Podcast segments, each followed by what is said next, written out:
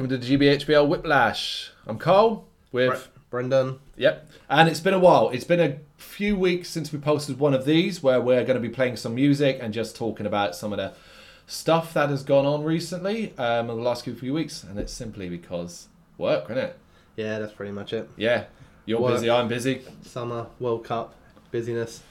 World Cup hasn't affected me. It No. hasn't. I've, I haven't. I have not watched a full game to No. this point. I've, I've dipped in and out. I've had it in the background. I've Yeah. read articles and laughed as everyone's gone out there shit over s- v- v- VAR, VAR, which Oh, is the video yeah. replay system. I think yeah. right. Video assistant referee. That's right. And I get it, and I get all of that, and people going nuts because um, you know, this football team got eliminated, Germany gets eliminated, um, Spain gets eliminated, all that stuff. And England are going to bring it home because now apparently, and this is you can answer this. We'll start off with football then Yeah. because Welcome this is what's puzzling me. Football podcast. yeah, this this question that's puzzled me. It's Yeah. it's doing my head in. Right, so the constant thing has been about England having an easier route. England having an easier route. Finish second, and you'll have an easier route. Yeah, I mean, the only thing I say with that is that that's all coming from the media and pundits. I don't know a single person who's an England fan who's saying this shit. We were all pissed off when England looked like they threw the game the other day to try and come second. Oh, okay, yeah. I don't know a single fan who's like, yeah, that was good that we come second. No one. It's only the media that are going, no, England might have. Don't don't buy into the media bullshit, man. Well, good because well, what was bothering me was like, okay, so let's say I don't know, um, whoever Germany lost to. the whole reason Germany lost them, right, is this team was better. So isn't that still a problem? Like it's It not like oh, we, you know, Because what, what people do is you go by like uh, History. and history. Yeah. You go, oh, we always lose to Germany. Mm. So if you don't have to meet Germany, then maybe you can beat the other team. yep, And it doesn't always work in that if you because this is like you know like when they have like FA Cup games over here and someone like Man United will lose to somebody like Lincoln once Yep. in a blue moon. That doesn't now mean that Lincoln are the biggest club in the world. no, it doesn't. And it doesn't mean that now anyone who plays Lincoln, Lincoln are better than Man United. It Of doesn't course, work that way. yeah, yeah. No. All right, fair point, fair point. Yeah, yeah. You know, I just um, I just you know, cynical part of me is just like, oh, I know, yeah, all, I can't wait for the heartbreak. Yeah, You know? it's coming. That's the good thing about this year. The only good thing about this year is that every again, only talking about people I know. None of us actually believe we're going to win the World Cups, and uh, what we're hoping. well, the pe- I was actually talking to a few people about this last night. What would be a result for us would be we got a game coming up tomorrow night, Tuesday night. Um, I think uh, Colombia were playing. Yeah, yeah, that's it. If Yeah. we beat that, it'd be the first time we got through a knockout round for ages. We're in the quarterfinals. We can go home. Young team, job done. We didn't embarrass ourselves. We got out of the group stage. Happy days. yeah, yeah, you're setting Yeah. your There'll be um. no Gareth Southgate in Pizza Hut adverts with a paper bag on his face Oh like that. wow! I remember that Yeah. fucking advert. Because he missed the penalty, That he? was such a brilliant advert. What a way to poke fun at yourself. Yeah, exactly. And now he's the manager. I complete. Oh yeah, I mean I know he's the manager and all that, and but I complete that advert was fucking great. Yeah. When it didn't have like Alan Shearer as well and Yeah, all they were that. sitting around the table, all the other England players, and That's- then one was with a paper bag on. Oh, so good. that's such a great way. Oh, that's. uh, I wonder if that was that got him redemption Um, because like that's a great way to I don't remember him ever being like hated. Was no David a lot, Beckham, yeah. A lot of penalty misses, or you know, people that got a red card or something like that. I Mm. hated. I don't remember that. Maybe at the time, probably at the time, there was a little bit of. Do you know what I remember at the time? This is going back a while. I think it's like Euro '96, wasn't it? Yeah. It's like 12. That's right. ago. Yeah, the grey, the Yeah. grey. Uh, I remember the grey kit. If I remember correctly, all, all the fuss at the time was why on earth, when we had all these superstar players on the pitch, was our defender the only one with the balls to stand up and take it? That's And it. that's probably yeah. why he wasn't. No one hated him because you're like, you shouldn't even have to take it. Your fifth penalty taker. Do you know what I mean? You got like we got all these strikers, midfielders, and all that, and they're all going, no, no, no, we don't want to do it. And didn't that happen last night as well in the game with Croatia? Didn't a player miss a penalty and then stepped up and took another penalty? Oh, I don't know. I didn't watch it. Yeah, last night. um, I, I read. I read that it was like he missed it don't matter. One of the early penalties. We already know who's going to win, don't we? It's all done. Oh, it's Russia. Yeah, obviously Russia. Obviously, like suddenly world beaters. Apparently, you know? Did you see? There's a, there's a little clip being like shared around at the moment, which is quite funny on the internet. Which uh, for, for the Russian penalty that was given using VAR, mm. it shows the referee looking into the special screen that he gets. yeah. And all that's on the uh, screen is a picture of Putin. That's it. and then he comes away going penalty. Yeah, definitely a penalty. oh god. Yeah, so it isn't actually about football. It Yeah. is actually supposed to be about rock and metal. And I mean, here's the thing: it has been a it's been a mad few weeks. There's a lot of stuff happened, significant stuff has happened that we are going to talk about. But um, in regards to one that we'll, I suppose we'll start with that, um, which is probably the biggest news of the last couple of weeks, which is the death of Vinnie Paul, Yep. uh, drummer of Hellyeah, um, Damageplan. But yes, basically most well known for Pantera and Yeah. obviously the brother of Dimebag Darrell. Now we are going to touch upon it a little bit, but we kind of decided that we wanted to do. Um, we we talked previously in other podcasts about eventually doing a Pantera special, Mm-hmm. focused just on Pantera. Well, what better time? Then now to do said focus, considering he was the drummer of Pantera, one of the biggest, arguably most influential metal bands in the world. But yeah, the news kind of came out of nowhere. I Yeah, didn't think, didn't. I mean, uh, we, we don't know cause of death at this stage. no, I mean there's, there's stuff you read online, but you don't know what's true and what's not. Yeah. They say that he yeah potentially died in his sleep and had cardiac arrest, but I don't know if that was just people's rumours. So It's it's you know he never. I mean, there were never any announcements of him being ill or, or anything like that. He seemed to be. I mean, even up until quite recently, he'd been touring and out playing Yeah. shows and everything like that. So it doesn't seem to be. yeah. I mean, uh, we It don't know much about his unexpected maybe, lifestyle. maybe to him and everyone around. him Yeah, it yeah, maybe it was that to us fans. unexpected. I mean, he was a bit of overweight, I suppose. The only thing I could kind of say. Yeah. Which- and you, you know, like let's, let's not kid ourselves for one second. That like, I, mean, I don't know how they have been in their older years, but from my memories of people it being in Pantera and watching things like their home videos and Mm. stuff like that, it's like how they made it past forty is unbelievable. Yeah, so there's that, isn't there? Yeah, You like know? it- I mean, the drinking, the the the, the shena- shenanigans. yeah, yeah, that They catches get up with you the older you just like, get. wow. But I don't know if they can. I don't know if they've been like that. For all I know, it could have been teetotal for ten years. Mm. I don't know. It's, uh, it catches up. But yeah, I think um, yeah. So I mean, yeah, there's not really a lot else to say about it. It's like I don't know if it'll. very very sig- sad news. It's not really. Yeah, I guess the, the only thing I'd probably say on it would be, I, I big Pantera fan. Wasn't really a big Hellyeah fan. Um, you know, and I, I, I couldn't give a monkey about the uh, Phil Anselmo slash Vinnie hatred and all that Mhm. sort of stuff. But what I do because you're a fan, I read a lot of the articles that are going up about Yep. Vinnie. You know, see if I've got any news on it and everything like that. And naturally, it leads you towards the comments.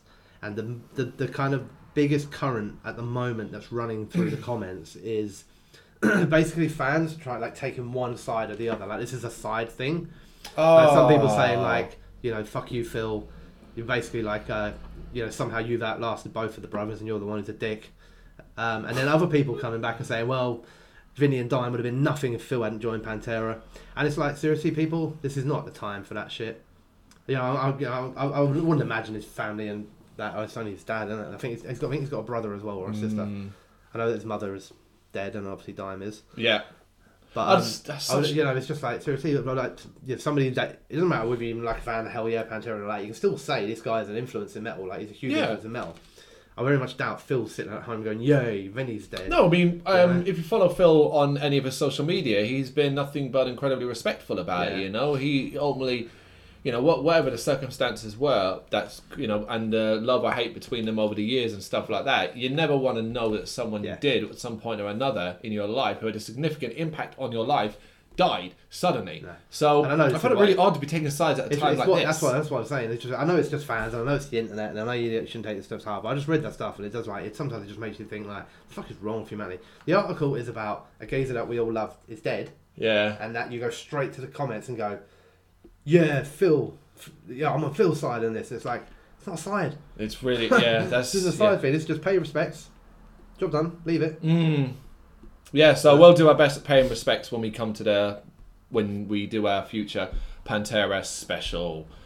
But um, I forgot to mention at the start. Might as well do it now. We do have tracks on this podcast. We have five to play from you. A really, really unique range as well. We're gonna have tracks from Deus Vermin, Dead Furies, Scars of Credence, Kuilu, and Kosmogyr. That's five tracks and all very different. And we are basically going to start with one right now. I'm going to start off with fucking heavy. So yeah, we're starting with Deus Vermin. Following on from that excellent demo release last year, it was called um, oh god, it's Roman numerals, so I think it amounts to twenty. No, that's what's M. Fifty Yeah. is M fifty. I don't know. It's a number. MMXVII. Um, the Roman numerals for that. But anyway, they released their debut EP, Monument to Decay, on the 15th of June 2008. It's basically six tracks plus an intro of pummeling death metal. I mean, it's an assault to the senses with furious pace. And kicking it off with that pace is the very, very heavy opening track, Swarms. So enjoy.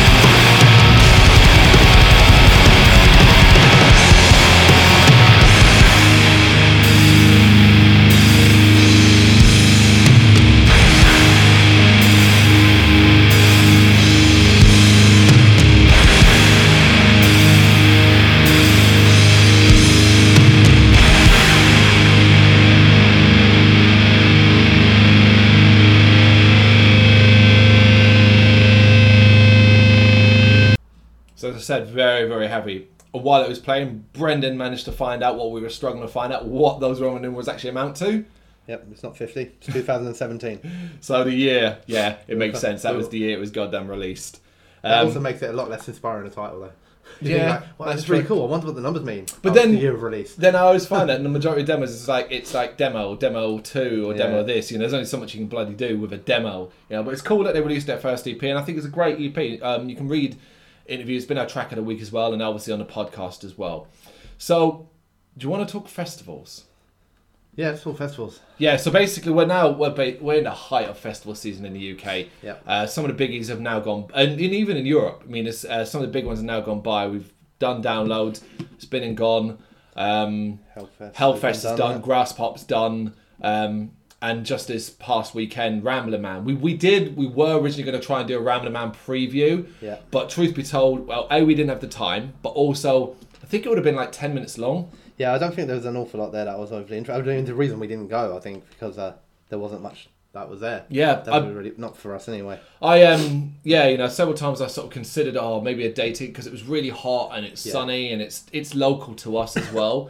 it's kind of like mm, maybe maybe maybe maybe it's worth it. But every time I looked at it, I couldn't justify the money because I like I'd be normally like at a festival I'm kind of like well there are plenty of bands I, I'm interested I could just check out.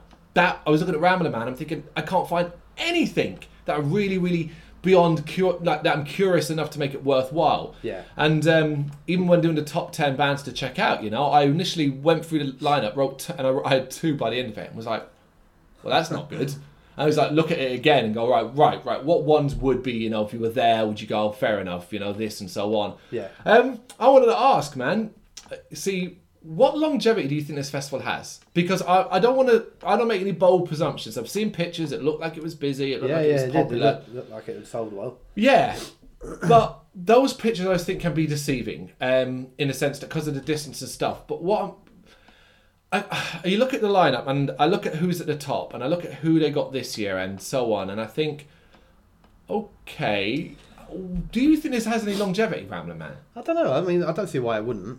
It's it's just it's going to be up to them, isn't it? The reality of it is, is that they need to sell Mm. all or the majority of their tickets to make it worthwhile, and to do that, they need to big bit bring reasonably sized bands in Yep, that are going to sell sell tickets, obviously, but that costs bucks.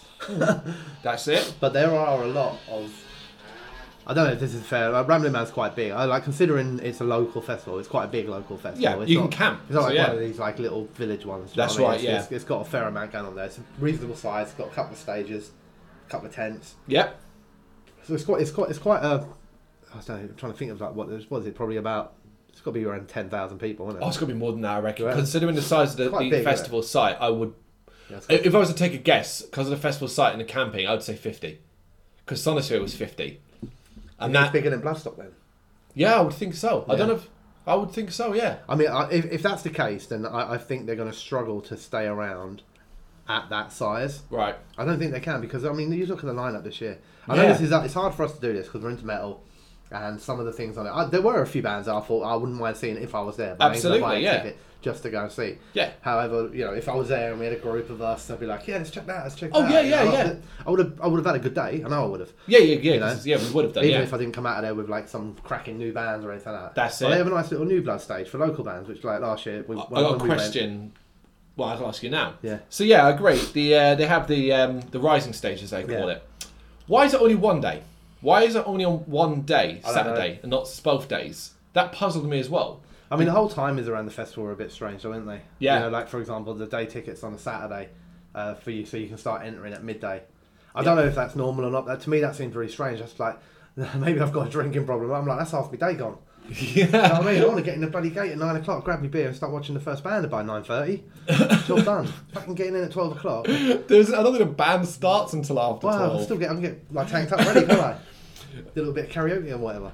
Now, but you know, like I, I don't know. I guess there are a lot of festivals now, and a lot of local festivals, and um, I know a couple, and I actually I know a guy who runs one who won't be listening to this podcast. Trust me. Okay, fair enough. Uh, and it's down in like a little village in Kent called I, I, I don't even know, but the, the, the festival is called uh, the village the Vicar's Picnic, right? Right. Check it out online at some point, right? And like it's already happened again. It's not, but you know you'll see the same bands play this local festival as you see at Rambling Man. Okay. So essentially, I think you have this touring. Like for example, I think it was last year they had Reef headline it. Really? That big? yeah. So and this is what it is. These bands that are maybe you know the '90s Britpop and a little bit earlier, or bands where many members have passed away, Okay, right. Yeah, I have the No, you just- 2018 lineup. fun-loving criminals. So it's and- not happened yet. Oh, it's not happened yet. There you Friday go. and Saturday, the 21st of July. And um, yeah, I mean, it's Sunday, it's Saturday headliner. Friday and Saturday, that's weird.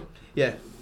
I guess because it's uh, it's essentially from what I remember the guy telling me about, it's done on a village green. So Okay. they probably spend the Sunday, uh, you know, like being. I know it sounds silly, but old Kent villages still have a lot of like rules around them about maybe the church on Sunday and stuff like that. Oh, yeah, yeah, yeah. So maybe like Sunday's like a clean up day, and, Yeah. you know that sort of stuff. But yeah, I mean, fun loving criminals. I But you look at that and you think like, okay, a fair few of these bands I would see at Rambling Man. Yeah, And, yeah. uh, you know, like Cast and Yeah. people like that. You know, get a lot of like the kind of cover bands. And uh, to me, in a way, I know that, they're, right, this is probably a little controversial. They're not cover bands, but you know, when we go Rambling Man and we Yeah. see Thin Lizzy and we see all these bands which are like one original member or two Yep. original members, in a way, it's like a covers band. yeah, You know, it's five or six almost, other yeah. people with one original member playing hits of a band, and it's it's cool. It's not like I'm dissing it, you know, it's Yeah. great, but it's not like the band, is it? Yeah. And that's like kind of what you get there. You get a band like cover the Sex Pistols, you know, Yes. maybe the drummer from the Sex Pistols is in it. you know, it's that sort of thing. hmm So there is a rotation for this, uh, and there are loads of bands on it, but not for the size that Rambling Man is. You know, these lo- sorts of things are going to be. These are village squares that you know you can camp there, so it's not going to be tiny. But I'd be very surprised if stuff like the Vicar's Picnic is more than five to eight thousand people. Really? I'd be very surprised. Yeah, see, I don't, it doesn't. So yeah, I'd, Oh, okay, no, no, I'm well off. You were closer. Daily capacity, according to 2017, is 15,000. It's still it's still a fair size. Still a fair size, but yeah, I'm way off. Yeah. Fucking hell. So yeah, I mean, does Rambling Man have any longevity? Uh, it's up to them really. Mm. Can they generate enough revenue to bring in big bands? My worry is is that their ticket prices at the moment are not cheap. No, there's that as well. Um, you know, they're they're at the kind of mark where some of the larger festivals are already. yeah, on day with you, tickets on day already. tickets. Yeah, Um, but the lineup is an awful lot weaker. yeah. A lot less bands as well. You're talking Yeah. maybe 20 a day. But this is also we have to keep in mind. This is because it's not our music scene. Because I, you know, I'm because of being there before. I follow Rambling Man on Facebook and Yep. look at their announcements, and I read the comments because I love reading comments and seeing what people are moaning about. Oh, yeah, it's great fun, yeah. And uh, generally, there are an awful lot of excitement about the bands that are at Rambling Man. I thought from Yeah. what I was following, and I was like, they would, you know, people are name dropping the band, going, I can't believe these guys are going to hear it. Everyone's Yeah. loving it, and I'm like, I never even fucking heard of them. No, so I you know, agree. maybe maybe some people are looking at Rambling Man, going, this is the best festival ever. It's got my perfect lineup. You know, and I'm looking at it and going, fucking Chas, Chas and Dave, you're having a bu- bu- laughing. yeah, that one. That They- yeah, They pulled out anyway. yeah, th- yeah. They did Yeah, pull out, but an um, illness. But you know, I was just looking at that. I was thinking like, bloody hell, it's not even like. Well, I, I would never have seen it as rock. I've always was like comedy. yeah, I, I, I, to be honest, you know. I thought they were a joke band. yeah, And then I'm like, they like third from top on one of the stages, like got an hour slot, and I'm Yeah. like, what the fuck, you know? But they play like anything, and that's that's where I'm kind of like, what? Surrounding Man is charging like 60, 70 pound for a day ticket, mm. and it's like here's Chas and Dave, and it's like. Yeah. you fucking serious? but Like, is that just us? I Yeah. feel, I feel like I, feel, I mean, Chas and Dave are famous for a reason. yeah, but like it's still selling itself as a rock festival, a rock festival because it's majority of rock bands. But then again, on the flip side as well, I'm like, why is me and my man there? Nurgle, Yeah, yeah, side project, and shit like that. And it's like fair enough, like a slot, but like these aren't. But it's what you did. You know, when we talked about Bloodstock and we said like, uh, they, Bloodstock turned itself around. But at one point, when the lineup for Bloodstock was being announced, it was a worry that all the money had been spent on like Judas Priest, Yeah. Nightwish, and Gojira. Yeah, there was, yeah, a, there was a point where we were like, oh okay, yeah. There's a couple. I mean, there still are. Yeah. Mr. Biggs and stuff, you know. you know, and you you wonder is that you know, the, you know, if you have that small amount of money. And you're like, okay, we're gonna. People like Chas and Dave are still gonna command a bloody fee, aren't they? Yeah, yeah, yeah. I, I know they didn't end up playing, but if you're going to bring like their therapy there, you know these are like Uh. you know I'm not saying they're going to be the same price of like a, a, a, Nightwish or a Judas Priest, but they're still going to command a reasonable fee. Well, maybe they're spending too much money in headlines yeah, that's probably like the cult. what it is. Like I know the cult a big band, obviously they're headlined, but like I'm going to sound well stupid here, but because I know who the members are. But when I saw Mott the Hoople, Yeah, yeah. I generally went, "Who? But yeah, see, where I was, the, I was the opposite. I was kind of like, oh, I'd really like to see that. Oh, really? Yeah, not not just because I know that. Again, I know enough about the band. I probably wouldn't. I, well, I'd hope while they're playing, I'd be like, oh, I know this song or I know this song. Oh, okay. I wouldn't be able to sit here now and rattle off like my favourite 10 albums of theirs. or anything like that. but they're a name in the guitar driven music area of a band that I, I know a lot of people talk about, older people especially. Okay. and I've never seen them, so if I could. It was the Oh, same as so seeing, it was big- the same as seeing Europe. I'd never seen Europe, and I was wouldn't have gone and paid 30 quid to go and see him in the Roundhouse. No, but you were there, so you I was there, and I had a bloody great time. I was like, yeah, it's cool. I suppose that's only how I was going to look at Rambling Man as uh, while it does survive, isn't it? Every Yeah. year, it's kind of like it's local to us. It's a good day out. Let's just wait and see if the, if there's enough justification to make yeah, that money what it is. worthwhile. I d and to be honest, uh, you know, we didn't really talk a lot about it this year because I think like we were all just looking at the lineup and deciding that probably wasn't for us anyway. Yeah. But if and uh, okay, it's just not impossible to do this. But if you know the weather in advance Mm. and you knew the weather was going to be like this, and we could have got a little group of five, six, seven, us or so whatever to jump Yeah. in like a big taxi or whatever to get down there, Yep. you know, I would have gone with that lineup still. Yeah, do you know what I mean? I was saying it's more for the day out. And if if you had, if you had the right crew with us, Yeah, right yeah. group of people, nice sunny day, go down there. We didn't have all the bollocks like last year trying to get in. That's true. Yeah. Yeah. Yeah. last year, sorry, Yeah. it was a, a, year, year before. ago, Yeah. Because that was that would have been painful in this heat. Oh yeah. Yeah. It would have been. Yeah. But, you know, no, you are right. When, do? when you say it like that, sit your camping chairs down, nice ales. There was loads of ales down there, weren't there? No, you always say it like that because even midweek, I remember speaking to my wife and saying like, "Should we? Mm. Should we?" And it was kind of because it was like I said because it's so local and nice weather and all that, and it is when it comes down to it, rock music. Yeah. And I, I don't really like. um you know, last last time we went, you know, uh, with enough drinking me, I had a wicked time at um, Ginger Wildheart and shit like that. You absolutely, know, yeah. So like, Thin Lizzy, all that stuff. Yeah. It was just good fun. yeah, you are it right. wasn't like the world's greatest music. There was some real like terrible stuff going There on. was, so- yeah. But it was still fun because we had Uh, a good crew of people, didn't we? Yeah, Brendan's talking back around. I'm sorry, rambling man. Stay long. Do you know what the just, problem just with book more is? bands I like. I tell you what the problem is, and this is why we're talking like, about Rambling Man like this, is because the festival that we go to is so late in the year that we're watching everybody else go to fucking festivals now, and we're going, Joe, well, let's just go Rambling Man then. Yeah, because we you- want one. You are right. You are right. It's Everyone's festival season, it's sunny, everyone's off. that as well that everyone's like, getting on, great weather because even download that normally gets hit and miss weather got It's all right. enjoyed an entire weekend. It's I- all right though. Bloodstock put an announcement up earlier on saying the long-term weather forecast looks like we're going to be getting very, very hot weather. So make sure you stock up on sun cream. Oh, thank fuck, thank fuck. Just they better be right. So continuing the theme about festivals because it's going to tie into um, Hellfest. Uh, I don't know if you watched the video, but Hellfest ended our festival and then went, "Here's some of our bands for 2019," Okay. which I absolutely loved. I haven't It- seen it. No. Um, I love, I love what the video was great because it did each one and Let kind of bigged each guess. one. Um, yeah, have a guess. Actually, there are one of them was a headliner, Oh, and right, then there okay. were four others, and one of them, those four, is doing a last ever French show there. Last ever French show. French show. Bloody hell, Maiden. No, A Maiden there. no, that would imply Maiden retiring, then, wouldn't it? Oh no, you're saying a headliner. No, the headliner is someone who hasn't played s- festivals for a long time. Oh, I wow. think they're incredibly overrated. Okay. But trust me, like it's been a very long time, so it's caused quite a stir. well, it's not Machine Head, is it? No, no, no. no, I don't know. No, go on, just tell me because I'll guess for all day long. Manowar. Oh, okay. Now I'm I'm not. not. I'm surprised they're a headliner. I know that who they are. I don't know how big a band they are and all that. But. I, would I thought like a headliner on a second stage or something. Like No, that. no, no, they're big enough for that. I mean, me, per- like I said at the said uh, there, I think they're incredibly overrated. I don't. Are they as good as Hannah War? I've never been a fan. I've never been a fan of Manowar. I did a, st- but they are huge. People love them. People fucking love them. So, so right. I, I, yeah, I mean, I, I, I'm I'm a fan. I, would, I wouldn't. I didn't think they were big enough for headlining. I like Okay. all that. It's that power metal kind of like a dream trolly kind of mess Yeah, of that, that. sort of stuff. I think it's uh, like I said. I think it's a, it's not it's not for me, but I think it's a great headline no, that I you mean, managed yeah. to get. Yeah. Um, which I would also then suggest that there could be a potential download headliner as well, then because they do tend to share a lot of the same bands. Um, all right, well, which is the one who's doing the last a French show? Last ever French show. Yeah. So they're on their they're on their way out basically. That So should I be was the just trying clue. to think. Like, just trying, is, is it is Ozzy still touring like with Black, Yeah, yeah, with. Zach like that? Yeah, oh, it's not not Ozzy, nothing It's to do with that. nothing to do with So it's the last ever French show. Fucking hell, who's on the way out? They're all on the way out, aren't they? Officially on their way out. I've already said they're on their way out. And they're just now doing effectively a world tour. Oh, what, Slayer. Slayer. Oh right. So Slayer's last ever French show is going to be Hellfest next Do you year. know what? I'm struggling with that one because this is probably just me not knowing enough about Manowar because I would have thought Slayer were the headliner. to be honest with you, the last ever French show, Hellfest, Slayer, a massive. Might be like second from top, Yeah, it's Hellfest. Hellfest is like More commercial as 120,000 well, people. suppose, isn't it? Hellfest? It, it tends to come across to me as in like Hellfest is like download a little bit to me. No, you. Uh, lots of maidens, you know, lots, lots of the same headliners. no, no. I think Hellfest, other than Whack, uh, Whack- Wacken, Wacken, however you want to say it, is um, pro- is the probably the most extreme. Like not in the sense of like like when you compare it to likes of um, Rock Am, Rock Am Ring and stuff Yeah, yeah. like that. Uh, Hellfest is predominantly ninety nine percent pure heavy. Like this year's lineup, like I've been to Hellfest 2014, Yeah. um, and every year the lineup constantly tempts me because it's so, they they really it's it's download.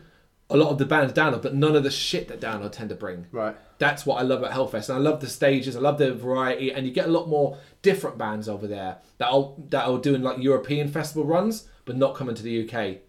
Um, so yeah, the other three are Carcass, Oh, cool. That's cool.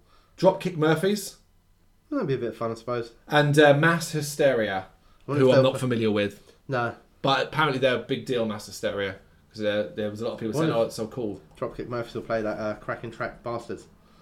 no, no, Car- we saw Carcass in Mere Bloodstock. couple Yeah, years yeah, they're back, and, great. uh, yeah, it's great fun. Yeah. yeah, great band. Mm. British band as well, I believe. Would you ever? Would you ever consider Would you ever European? spin the bottle?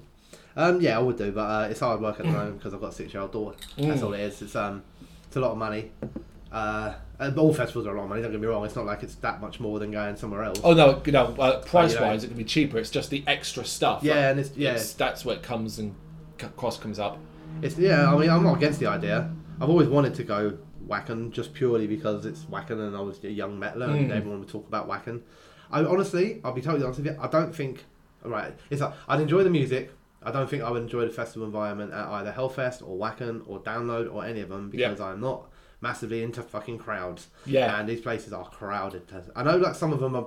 I mean, I think you might have said, didn't you say Hellfest is quite spread out? Oh yeah, it's huge. So you get plenty of. It know, takes it's over not a like town. download. Where download is like you know. yeah, download download can be a bit because the download walks is what bothers me. Hellfest is large, it's spread up, but because they effectively take over a part of a town, it's um, incredibly well spread out and like This is this is what I said. So looking at the Hellfest lineup Yeah. for 2018, this is what I'm saying. It's why I look at it and I'm like, okay, so I get what you're saying. There's some heavier bands there, but there's Saturday, Avenged Sevenfold, uh, Avenged Sevenfold, Bullet for My Valentine, Yeah. Jonathan Davis, Limp Bizkit. yeah. This is why I say I say it's quite commercial.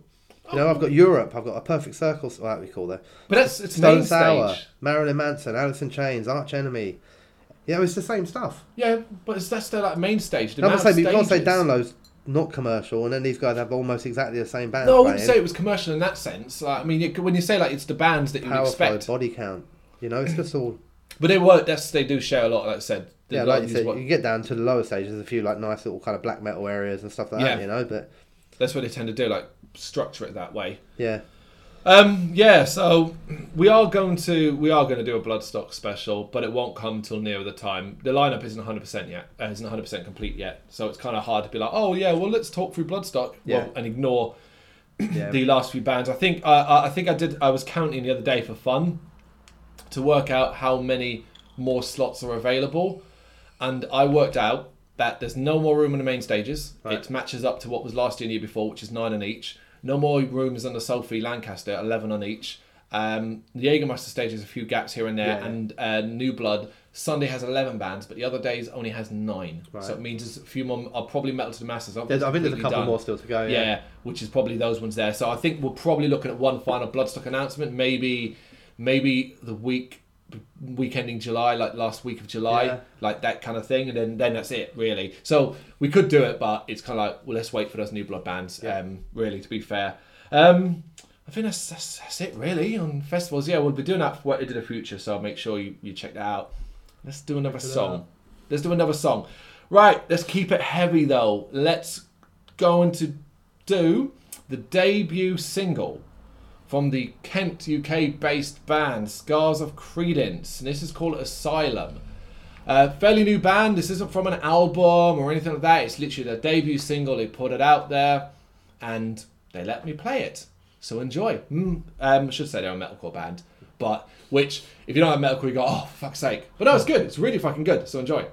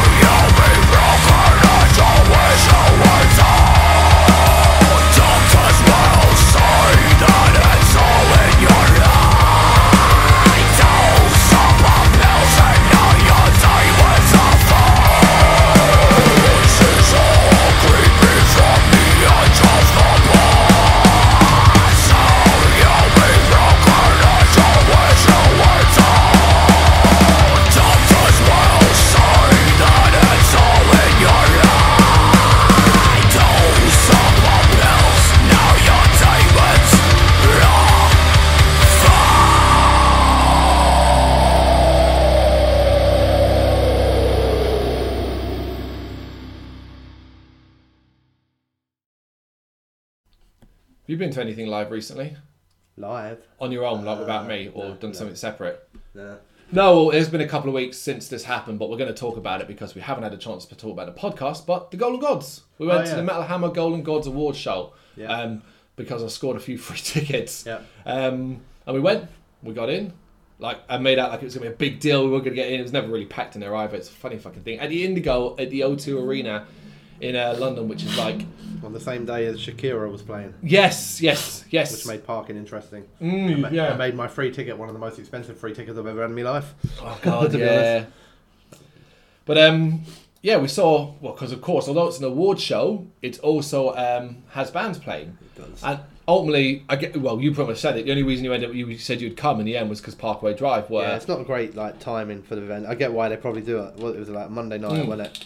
Directly Said off the Monday download. after download. Yeah, Probably a lot of tired people and all that, but it's also probably the cheapest day to book out something like the Indigo. yeah, to be yeah. honest, you could do that on a Friday or Saturday night. I'd No, no, I'd can't hammer you imagine so. it. Yeah, You know, it was, it was, it's one of those things that you get this a lot at some gigs, don't you? When you're not feeling it, you just left work or whatever it is, and then when you get in there, you enjoy it. So yeah. A couple of beers and starts livening you up a bit. You know. I wasn't feeling it. I drove down there straight from work.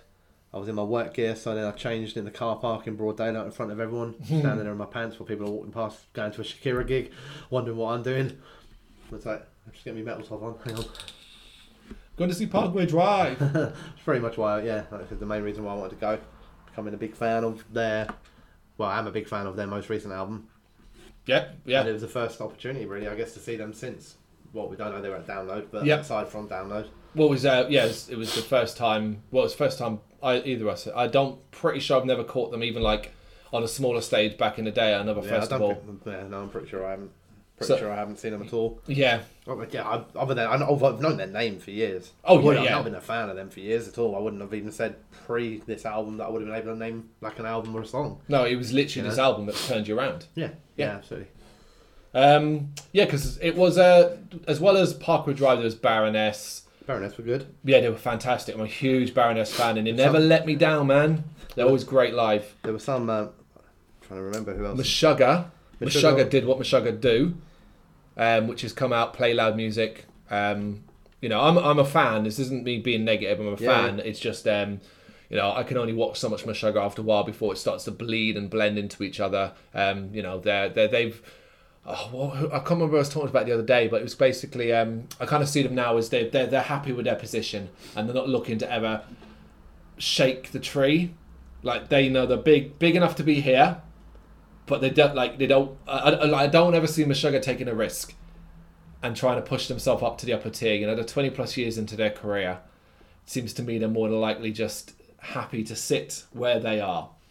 Um, there was Myrkur, Myrkur. Myrkur, the the, um, the the the the buzz around Myrkur is something I've not been aware of. Um, obviously, female fronted uh, folk metal kind of thing. Um, and we were promised some special acoustic show, and it was one song with a Yeah. cello player, and we both, I think, came away going, "That doesn't help. Like, No, it it's- doesn't help." Oh yeah, I mean, I thought it was terrible. I Yeah. really did. It was so boring. I don't know Yeah, it was. not necessarily what the band are, but that's all I've got to see of them now. So Yeah. it leaves a bit of a taste. And like when you know, should I go and check them out? Say, oh, I don't know, don't know if I want to, Yeah, yeah. which might be unfair, but yeah. Who am I forgetting?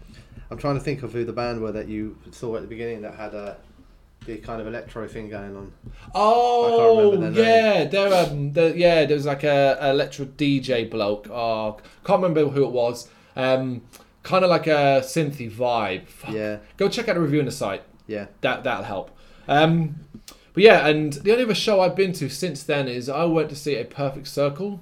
Spent way too much money to see a Perfect Circle. I know a lot of people be like, "Oh, you got a ticket to it. Why are you complaining for?" and stuff like that. You know, I don't really want to go. It isn't really my jam. Never been a big fan of Perfect Circle. Well, here's the thing. This is where, where it gets annoying.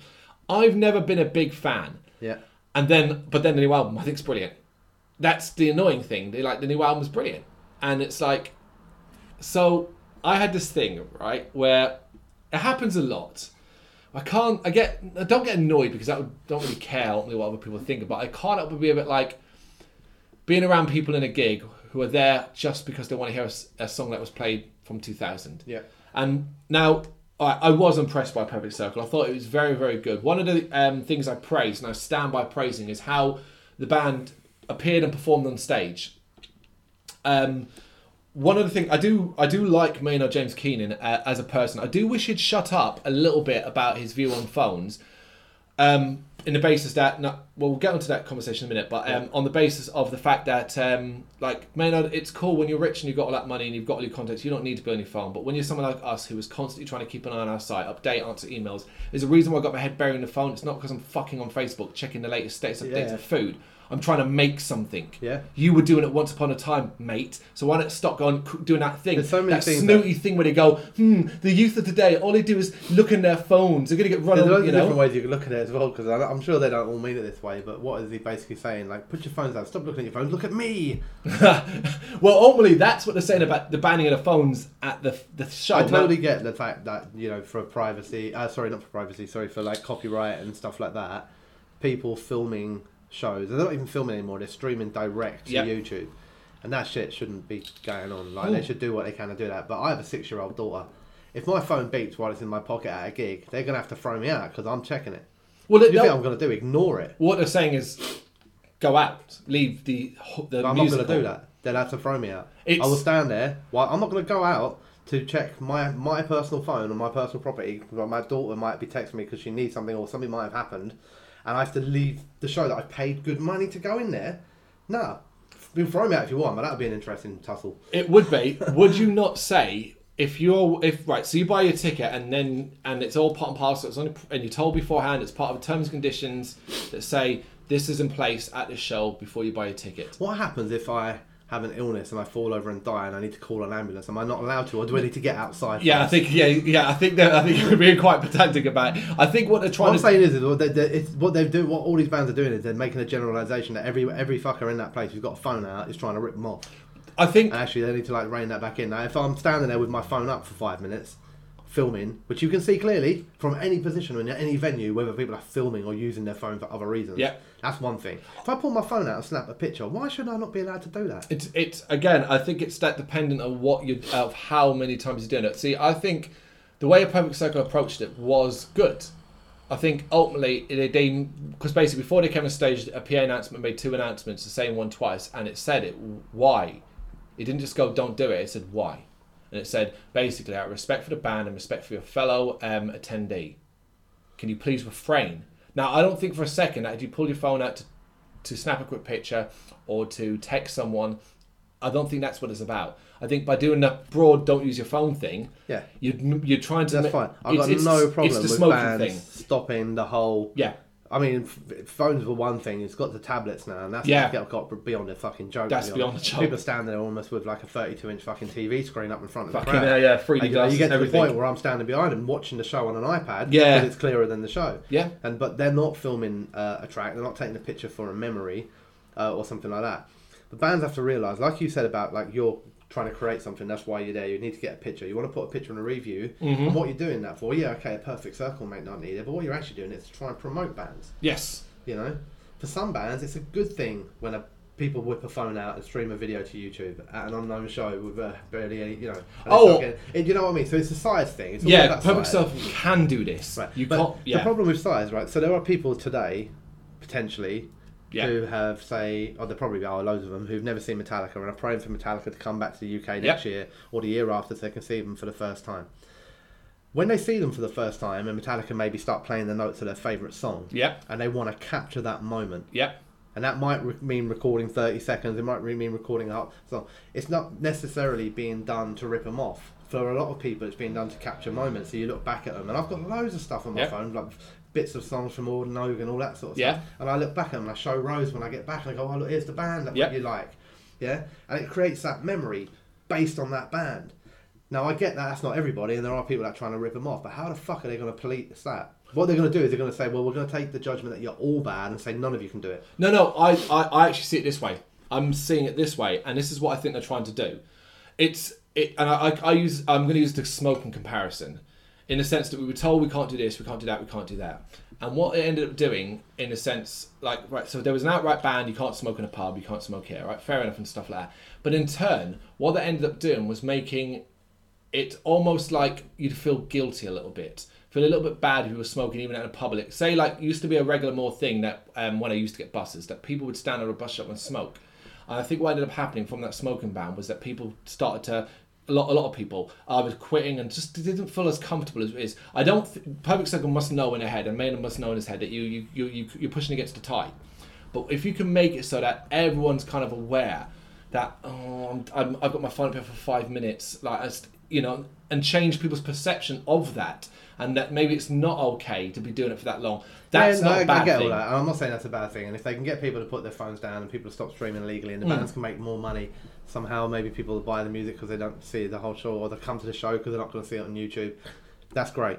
I just don't see how they're going to police it. And I also just think like you know if if, if bands like with people like Keenan in it, people that have a, a, a voice in the metal world who can maybe have an impact on wider things, want to deal with some fucking issues that plague metal, then the fact that somebody might be taking a picture of you, you know, somebody who, who might idolize you, Mm. is probably like the least of the list of problems. Why not, you know, use your use your force to help us out with ticket prices? Yep. You know, why don't you get involved in something like that? Yep. Because you're I- not bothered about that. Because you make money out of that. You're only bothered about the bit you're not making money out of, which is the fucking YouTube streaming. Now I get he's right. I Mm. get he's right. You know, so it's all right as long as we're paying him 35, 40, 50 quid or whatever to go to their shows. That's all right. We don't mind knocking them on that one. Yep. The minute they try and take something back of us, we're gonna have that. And that's another way. I'm not saying that's what they're doing. I'm not saying they're sub, they're consciously sitting there talking like that. No. But we know that we get hit hard. Not us personally, but the metal world get hit hard on ticket prices, on on all that sort Yeah. of stuff. We get how we get bands like you know. how- When did you say the last time the Perfect Circle played before? Uh, it was what 2003? No, There you go. 2007 or something like that. So you're going like back over a decade. Yeah. You know, so now people have come along to see you, paid that money to come and see you, to make you money, to come and see you, and you're telling them you can't take a picture of me. Yep. I agree. uh, do you know what I mean? It's, it's like I'm not saying he's right or wrong or anything like. that. It's just there's a balance. it's, there, it's, there? it's a really it is one of those difficult subjects and it's one of those things that's like it's only time will tell and the problem is is uh, the only band I know that are aware are, are doing this other than like I think Kate Bush in the pop world um, Yeah. is a perfect circle Yeah. and it's the same problem with Maiden and their, their attempts to fight the ticketing industry yeah. They're on their own Yeah, that's what I'm saying. And, uh, and it's, it's a straight. So Maiden, like you know, credit to them for what they're trying to do, and it kind of works. And Yes. credit to Glastonbury, who actually, in a way, Maiden have copied their idea a little bit. um, and Nine Inch Nails at the Royal Albert Hall so Mrs went to see them and they were they were turning away anyone to who had resale tickets and Yeah. telling them they had to go back to the point of purchase she's confirmed that for me yeah I mean, genuinely, unless these people are the nicest people in the world, and they genuinely only want you to put your phone down Yep. so that everybody can see. Okay. Which, if you're really small, as we know one person who is, sometimes using Yep. the phone is the only way they can see. yes so that doesn't always work. Or if we could be, if I'm a little bit more cynical, which I am, which is that for the majority of it, you taking our music out of our shows, putting it out there online, Mm. means that people aren't paying us money, Mhm. and they have every right to do that. However, that very much stinks to me of double standards from a band saying that we are all right to knock you on tickets. We're not going to help you on that one, but don't you dare fucking knock us, or we'll throw you out of our show. Would you Would you like to know how much Rampant Circle tickets cost? No, Just under fifty. yeah, there you go. Yeah. Do we feel? Do you feel that's a knock? I thought it was You know, what I mean, what are you talking? 25, 30 quid into fair price to see a band like a Perfect Circle? Who I think aren't I think fucking had they asked thirty to thirty-five, I'd have been fine Yeah. with that. I thought it was too much. So was you very paid almost happy. double to go to see a band, which you could see. It might not, I'm not saying it's them necessarily on ticket prices. They may Mm. not be dictating that, Yep. but they're involved in that. Oh, d- d- don't ever tell me. And just we like talk it's about this not a all the Perfect time. Circle who are losing money necessarily directly from Yeah. the YouTube streaming. It is a label or a record company or a PR company. It's them ones who are probably pushing this angle. They don't want you to stop paying high ticket prices, but they do want you to stop stealing the music.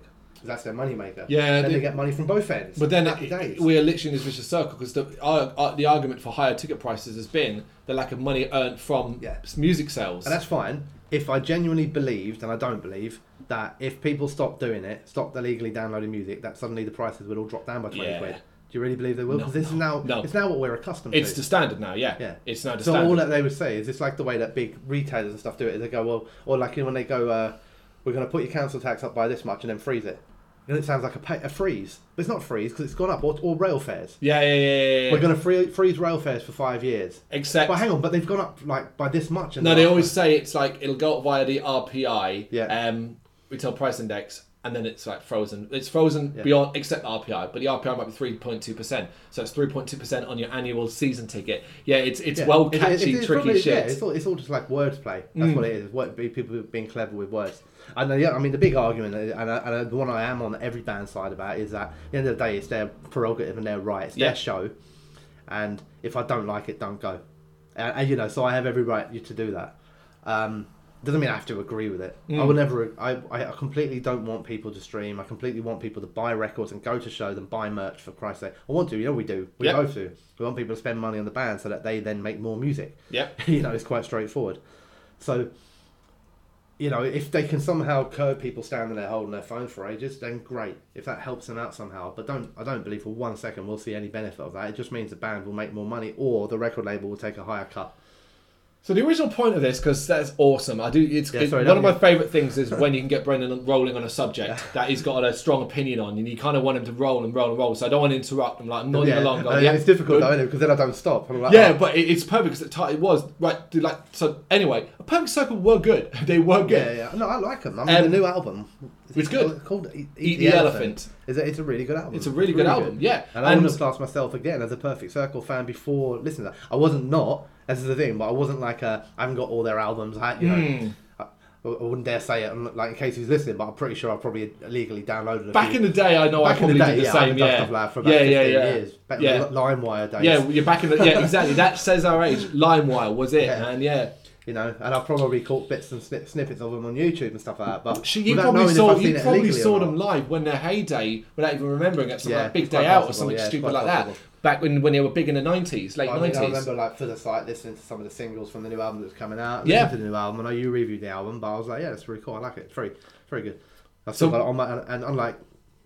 Like I say, not going to go into it, but unlike Bullet for my Valentine's album, which came out recently, I've still got. No, we will. Eat- We will be going into that. Yeah, but not right in a second. But I haven't deleted the Perfect Circles album. oh yeah, yeah, same. It's one of those that's in mine as well. No, I'm quite happy for it to come on in the shuffle playlist. It's like, oh, cool. There's But yeah, one. before we move on from Perfect Circle, um, as I, I was before we got uh, talked about photography. One of the coolest things I said was the stage, and I, I, I never really make that big of a deal about it. It's cool if you've got a show, but if you know if your music speaks for itself, it's not that big of a deal. But if you are a, a band of a certain size and you're playing a, a, a place that can give you room and stuff to do it, and it's not always about pyro. I've seen many shows that you utilize lights or screens to great effect, um, and that's what uh, Perfect Circle did. It using light and smoke and stuff, and these platforms. And I thought it was kind of cool the way Maynard. Um, stood on a platform in the background, so you could barely see him a lot of the time. He's shrouded in darkness, and then every so often you get this flash of this long-haired, dreadlock-wearing, red-suited demon moving around like on this platform. It was cool as fuck, you know. it sounds cool.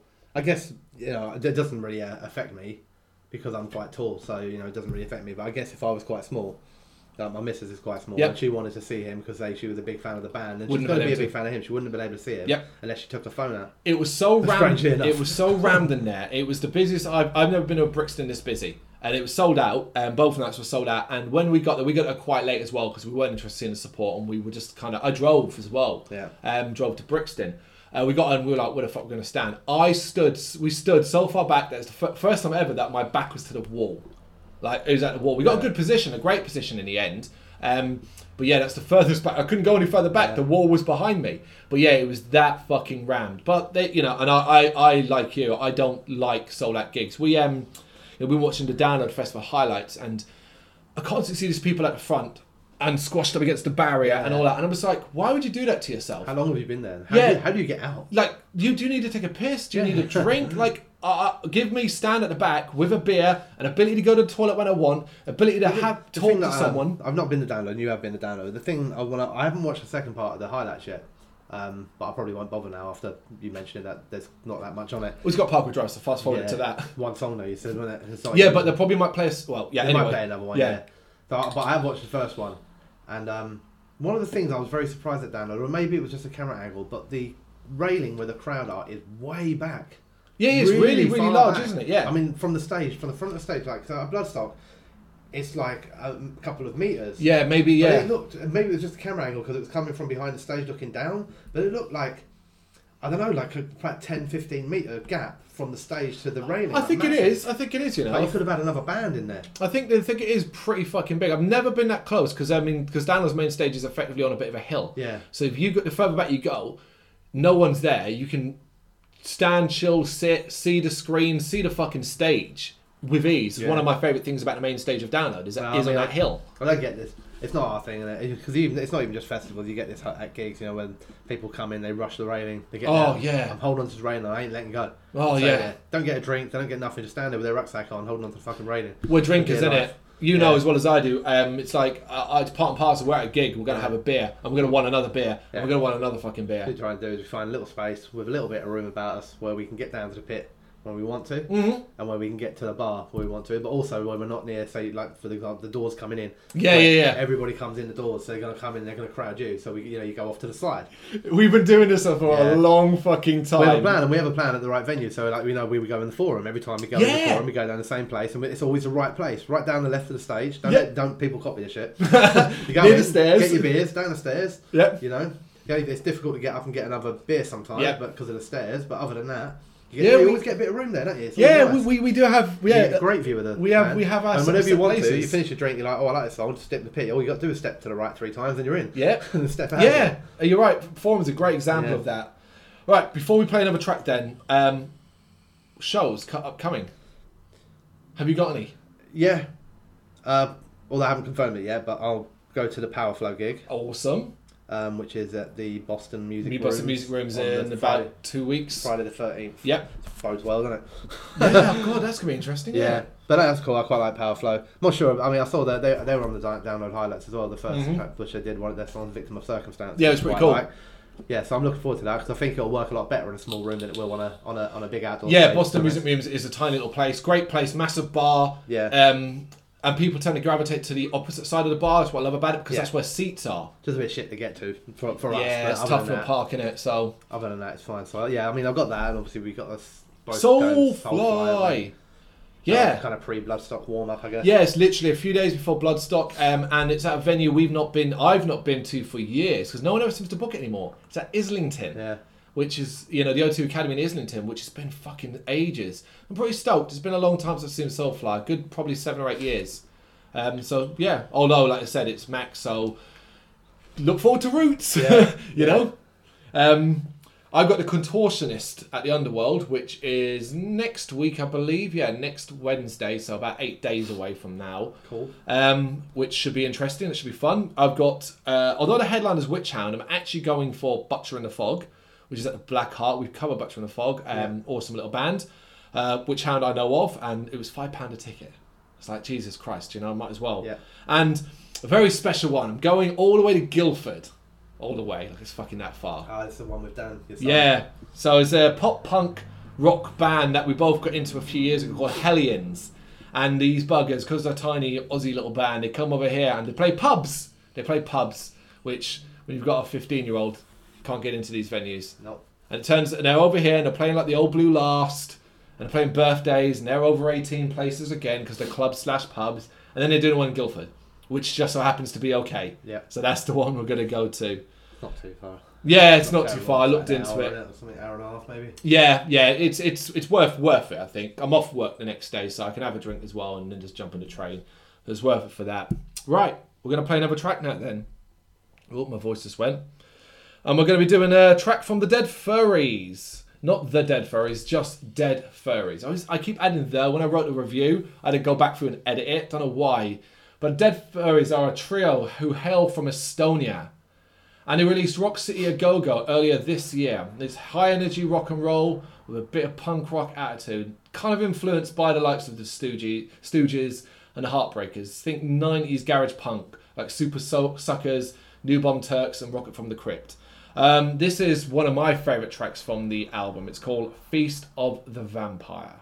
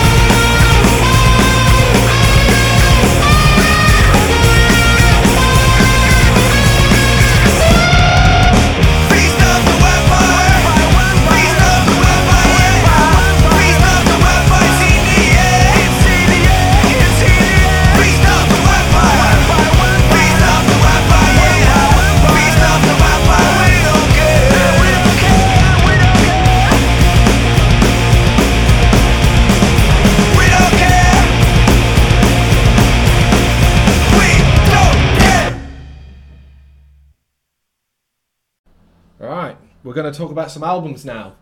As always, shouldn't have to tell you this by now, but as a website, we have been re- every day album reviews, EP reviews from a wide range, not just your small um, up and coming band as well. You know, we are, we do cover some of the bigger ones when we can, when we can be bothered. It depends Yep. what the fuck their release. Yep. Sometimes it can be really frustrating as well because it seems like the only time we really write negatively is when it comes to these big bands. But then a lot of the time they're lazy as fuck, and it's like it could do a little bit. They could work a little bit harder on Yeah. it. They could all do with spreading their releases out a little bit more as well. Oh, fucking- They'll have like favourite dates, and every band just releases an album on the 29th of June or whatever. Mm. So you can start off by talking about Bullet for Valentine. Yes. That's the latest, I guess, the latest review that's gone up Yeah, so depending on when this goes out, tomorrow. so it's going out tomorrow. So yeah, So it will have been we'll up, just yeah. been up. Um, yeah, I love it. No, I don't. It's fucking, terrible. I, I really hated it. I don't hate the band. That's the thing. It was quite disappointing to hate it as much as I did. Yeah. I reviewed three singles from it. I didn't love any of the three singles, although they had a couple of them had a few redeeming bits here and there. Yeah. Um, but I firmly believe, and I say in my review that well, that's all right. These are the singles. These are meant to be the commercial kind of ones. There'll be a Mm. few different kind of tracks on the album. And when I came away from the album, the three singles are far and away the best songs on the album, and probably the heaviest as well. And they're not good. Like the singles aren't good either, but they're the best songs on the album. I don't like a lot of the stuff they've done on it. There's too much electronica when there's no electronica kind of players in the band. Yeah. Um, I don't like the kind of way they've got this producer in writing songs for them and writing music for them. Yeah, when you told me that, it was generally a bit like, wait, what? What? You know, I get what they're trying to do. Um, I don't think they're going to succeed, and I don't think they're doing it the right way. Which is, from, from my perspective, they're trying to be that crossover band now that can maybe I don't know be the next Linkin Park or, or whatever it is. The one that's Oh, full pull of- in, full in the mainstream. Yeah, you know Mm. that sort of thing. Uh, I just don't think they're good enough to be. To be honest, I don't, I'm not a huge fan of like modern Linkin Park, but I'm aware that they were good at what they did. yes, yes, of Um, course, yeah. I just don't think Bullet are that good at it. Some of the lyrics in the in these songs, whether they wrote them themselves or, or, or, what, they are bloody Bad. dire. you know, there's one song I can't even remember what the name of it is, but I'm, again I touched on it in my review where they just uh, basically seem to fill gaps like where they didn't know what to say with whoa, you know, like over and over again. And It's like half the lyrics in the song are whoa, and it's like oh, I don't know, it's just They've it's- always it's- been that kind of band, though. I think. the same formula though. Like when you listen to it, it's track after track. It's like electronica intro. Music kicks in a bit, but the guitars are faded in the background and the drums just sound like fuzzy. There's no real like kind of meat to it. Mm, Uh, but that's the kick in. But because the electronica is so high, when you listen to it on the album, you're just like you're struggling. You're like, where's the guitar going? I- Where's the bass? I haven't heard a bass yet. you know, and then it all fades away as it's just Matthew Tuck uh, singing on his own. Quite often, I say this again. I say this in a review. I've no evidence of this. Yeah. But it sounds to me in a lot of the songs, his voice is electronically assisted. well, It oh yeah, like yeah, you, yeah, you've suggested it, yeah. Um, I don't know that's true, and if I'm if I'm wrong, I'm wrong. Apologies, but that's what it sounded like when I listened to it. No, but if that's what you're getting from it, I mean, yeah, you're right. There's no right, so you, you've got no evidence to No, I'm substantiate not trying that to claim. like prove that he's not singing. I just I, what it, sounds like to you, It though. sounds like that, and it's, so it's either the way that it's either the way it's been produced, the way it's been mixed, whatever it Yeah. whatever it's going to be, or it's simply the fact that they're so using so much electronica as backing Mm-hmm. that even when it comes to his singing, it's hard to differentiate between the backing noise and him singing. You know what I mean? Like it, it, he's singing while the electronica's going off. Maybe it's making him sound electronic, but but either way, the best song on the album, and I struggled like mad coming up with best songs on the album. Is probably uh, probably none of them to be honest. There isn't a good song on the album. There's songs that are more tolerable than others. There's what songs that have a little moment here and there, which is why it got uh, a pretty low score, but not like zero.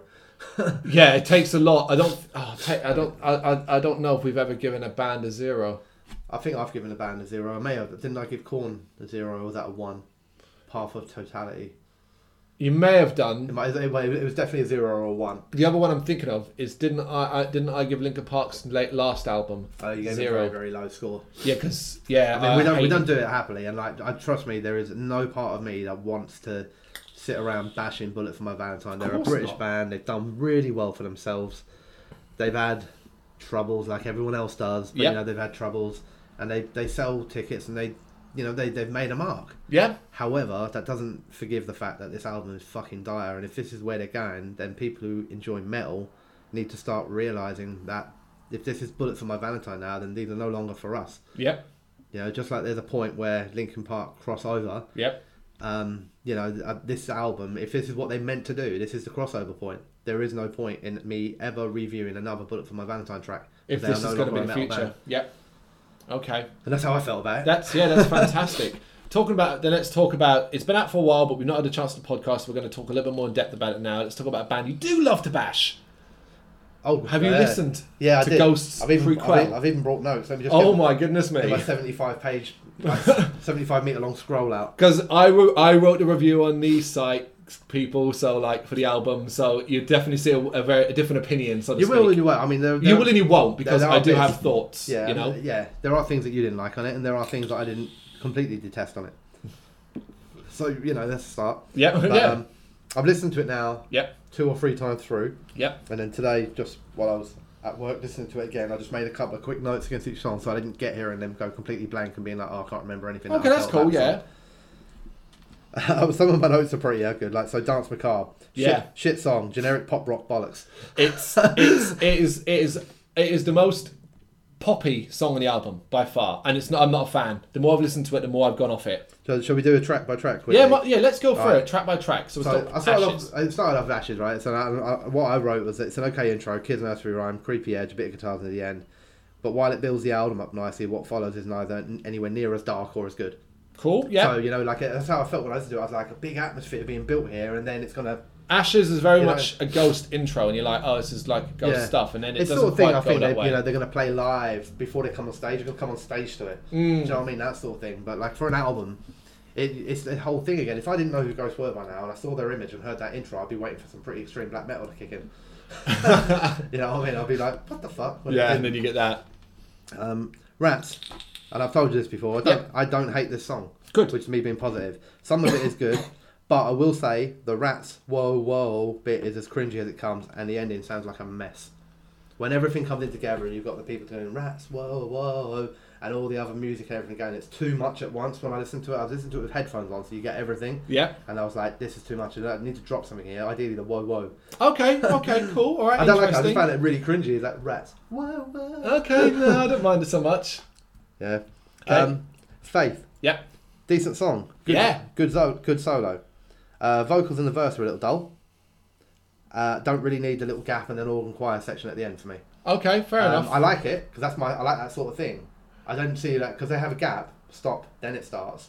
It doesn't flow like as a song. It's Ah. almost like it stops and then there's an interlude. Oh, okay. No, fair I enough. mean? I was like, so I was like, oh, is this still part of the song? I had to check on my phone. It- like, oh, it's the same song. Oh yeah, I call it like one of the. It's got the dark, one of the darker tones of the album.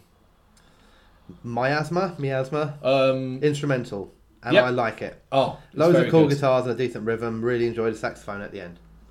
Really, that's the part where I don't like it. Well, that's quite interesting because I, I, I wouldn't normally be necessarily that'd be my sort of thing, but I think possibly because of what album was it? I can't remember now. Was it Urn by Ne Obliviscaris? oh, okay. Where they have um, basically like brass instruments, like yeah. trombones. and Oh, stuff like Shining, the band Shining, who's the saxophone and stuff like that. Yeah. and it, it worked so well. So I kind of got into that. It's like this whole thing, and uh, but yeah, so I quite like the end of it. I thought that was kind of sounds kind of cool. Okay.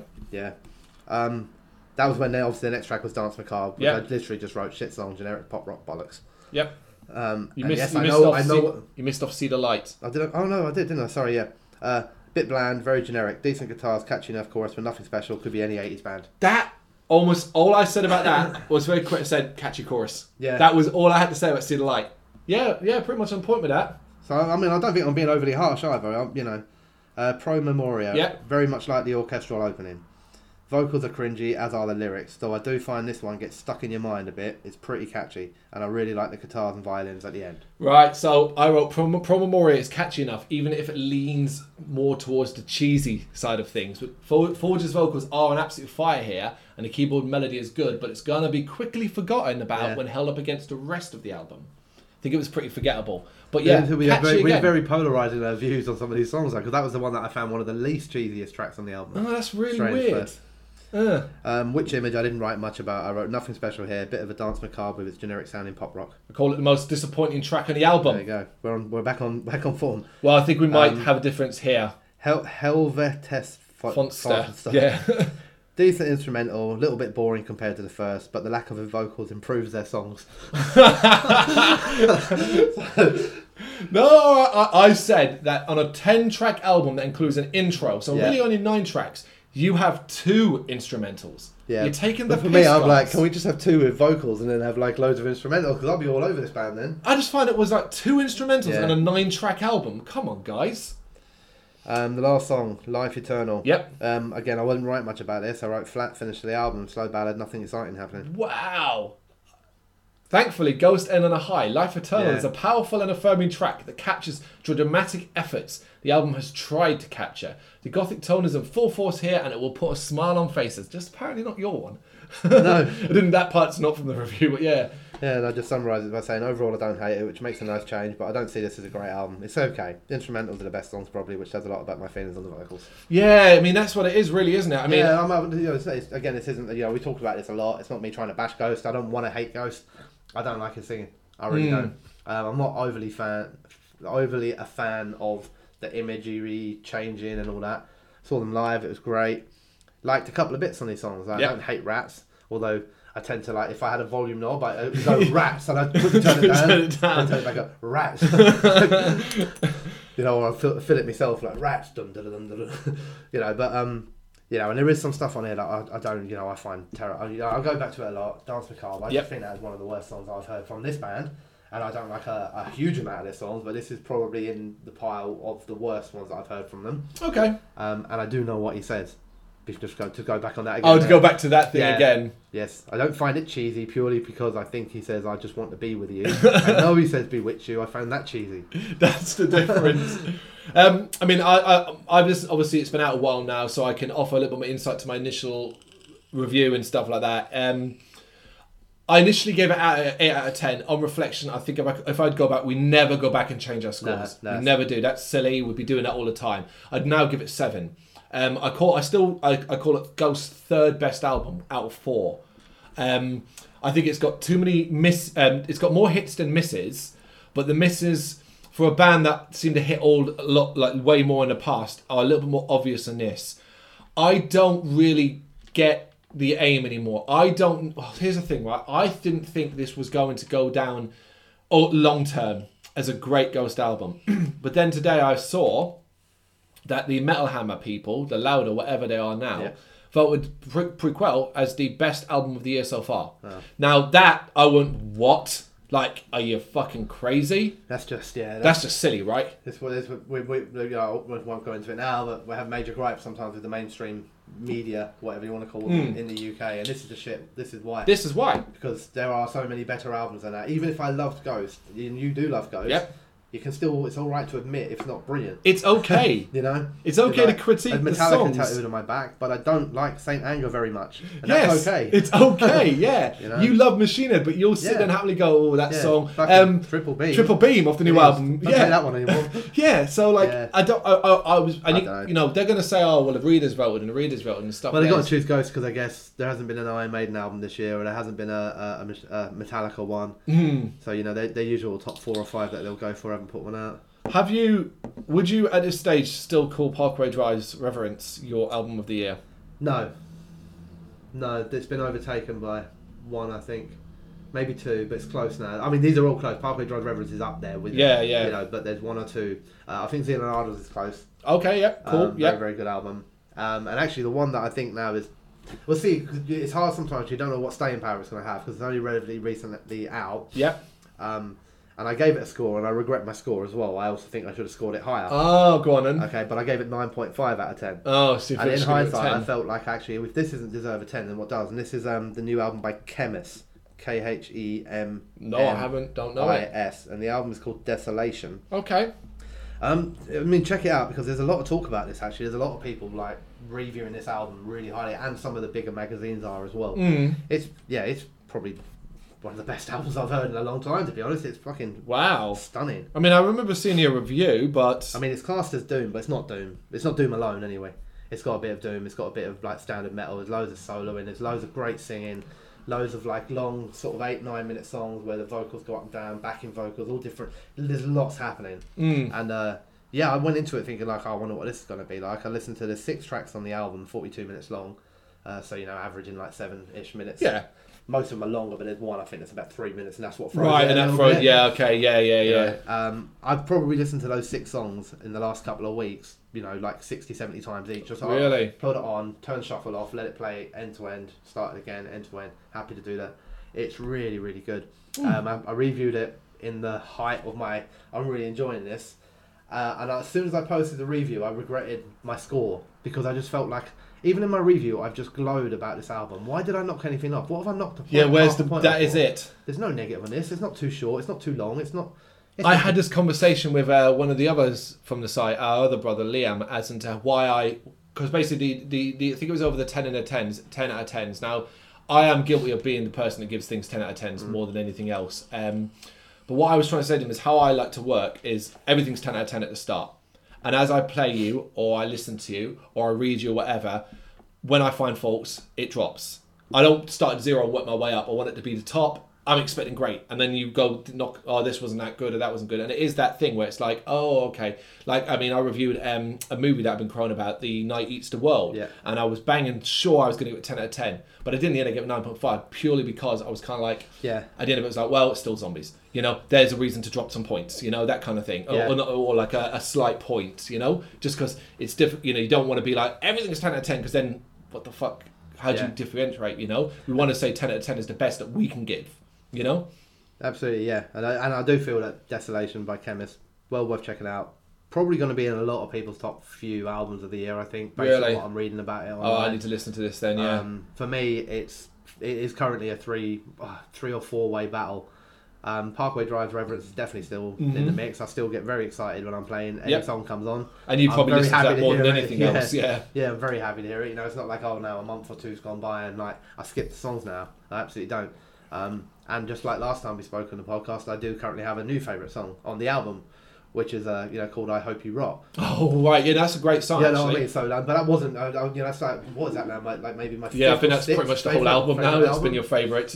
So you know, yeah, at the moment, I guess it's, it's hard to say because I'm aware of what I'm like, and I know that Khemmis's album is the most recent of them all. Yeah, Um, and when and so now at the moment to me, it's like I think I think has got to be my number one. I'm also aware there's more albums to come. yeah. Well, only in July. You know, and um, sometimes sometimes. I don't think this one will. I think this is this one will have staying power. I do think this is one of the ones that's gonna like rock the world. To be honest, like I- I think what's interesting about this is you describe them as a doom band. That's not that isn't always your go-to area. Yeah, you know, I, I, sorry, I, I say I describe them. They are described as a doom band, Right. In terms of like what there isn't an awful lot you can find out about these guys online. They have a, they have the usual social media stuff and all that, you know, but they're not like um, there's not like websites all over the place and loads of information, loads of reviews or anything like Mhm. that. Um, everything that I found when I was trying to find out a little bit more about them, so I could like name them and you know and see what they did previously and everything like that, was that they were classed as a doom band. So I mentioned that, but I also say in my review that like this isn't doom to me. This- Oh, okay. There is definite doom elements in their music, definite. Because- but there is way more than that. Yeah, because mean, I have a viewer. I hear when I hear someone just say it's a doom band, my head goes boom, boom. Yeah, you know. no, I- no, it's not like that. This- This is um. It's hard, it's hard to explain. You have to listen to it. I have to listen to it. Musically, it's got like the guitar soloing of a ghost bath, um, with maybe like the sort of lower tone, sort of doom edge to the riffs, clean vocals, loads of backing, things happening all over the place. It but all really well put together. It's, Right. it's addictive as fuck. I, everyone I've played it to has heard basically the first couple of notes of the last track in the album called uh, "My Ruin" or "From Ruin." Um, even my missus is not into that, and she was like, "What's this?" Oh, really? And it's like, yeah, Yeah. it's that sort of thing. It's like people are hopefully going to take notice of it, and from what I can see online, every, I was reading other people's reviews, see if they like it as much as I do. I Yeah. do that. Yeah, I, I, I Uh, love reading other people's I read reviews. probably six, seven, eight, and all of them ended with the line that I think this is the album of the year. Right. here.